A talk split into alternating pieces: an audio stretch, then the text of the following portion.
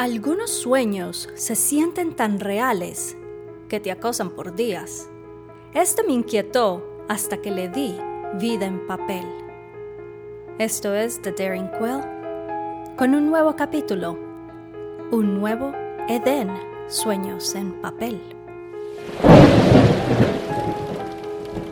Estaba oscuro, los semáforos intermitentes los relámpagos cegaban y los truenos me hacían sentir como si estuviera atrapada en una película de terror.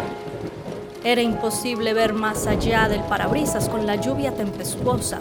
Cada gota sonaba como una piedra furiosa tratando de meterse al auto y amenazando el poco de tranquilidad que me quedaba. Esta es la peor tormenta para estar conduciendo, me dije a mí misma. Ah, Voy a llegar tarde al... ¡Ah!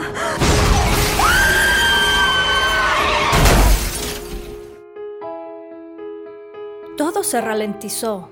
El impacto me puso en trance y vi una película de toda mi vida en menos de un segundo. Sabía que iba a morir. Luché y luché para mantener mi vida y seguir respirando, pero era cada vez más difícil. Estaba dolorida pero el dolor no significaba nada comparado con el miedo. Temía lo desconocido, el fin, el que estará por venir. ¿Qué viene después de todo esto? Pensé. Todas las preguntas que coleccionamos en una vida se atascaron en un solo segundo, atravesando lo único que todavía vivía en mí, mi alma. ¿Qué va a pasar con mi alma?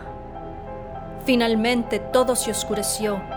Estaba luchando para nadar en medio de un océano tan negro como un carbón y su textura era gruesa, fuera de lo normal. Entré en pánico, sintiéndome perdida y sola, y sin tener un lugar a donde ir. Vi a un hombre, a un extraño, y aunque nunca lo había visto antes y no tenía ni alas ni aureola, algo en mí lo reconoció como un ángel. Me dio instrucciones. No te apresures a pasar. Tómate tu tiempo y cálmate. Estás a salvo. Nada sobre tu espalda y relájate. Desapareció y se formó un remolino donde estaba. Supe en ese instante que era ahí donde necesitaba ir. Pero seguí sus instrucciones. Me acosté de espalda y respiré profundamente, Cerré los ojos y acepté que ya no tenía una forma física, solo una espiritual, unida a este cuerpo de agua, y su función era purificar mi alma. Y tan pronto como estuviera lista, podría pasar por el portal, cual no tenía idea a dónde me llevaría.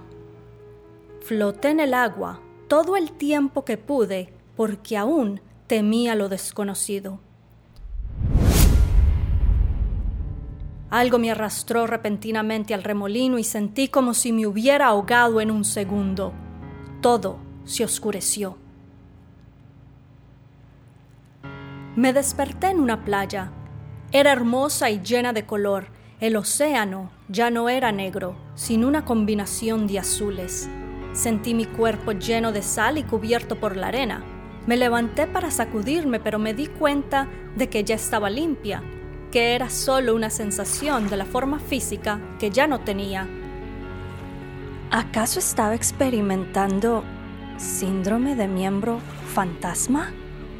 ¿Cómo era posible que todavía podía sentir mi forma física y ver mi reflejo en el agua?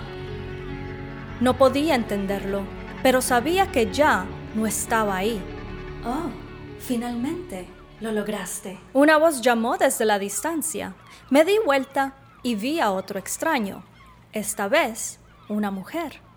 Y una vez más la reconocí como otro ángel. Caminé hacia ella.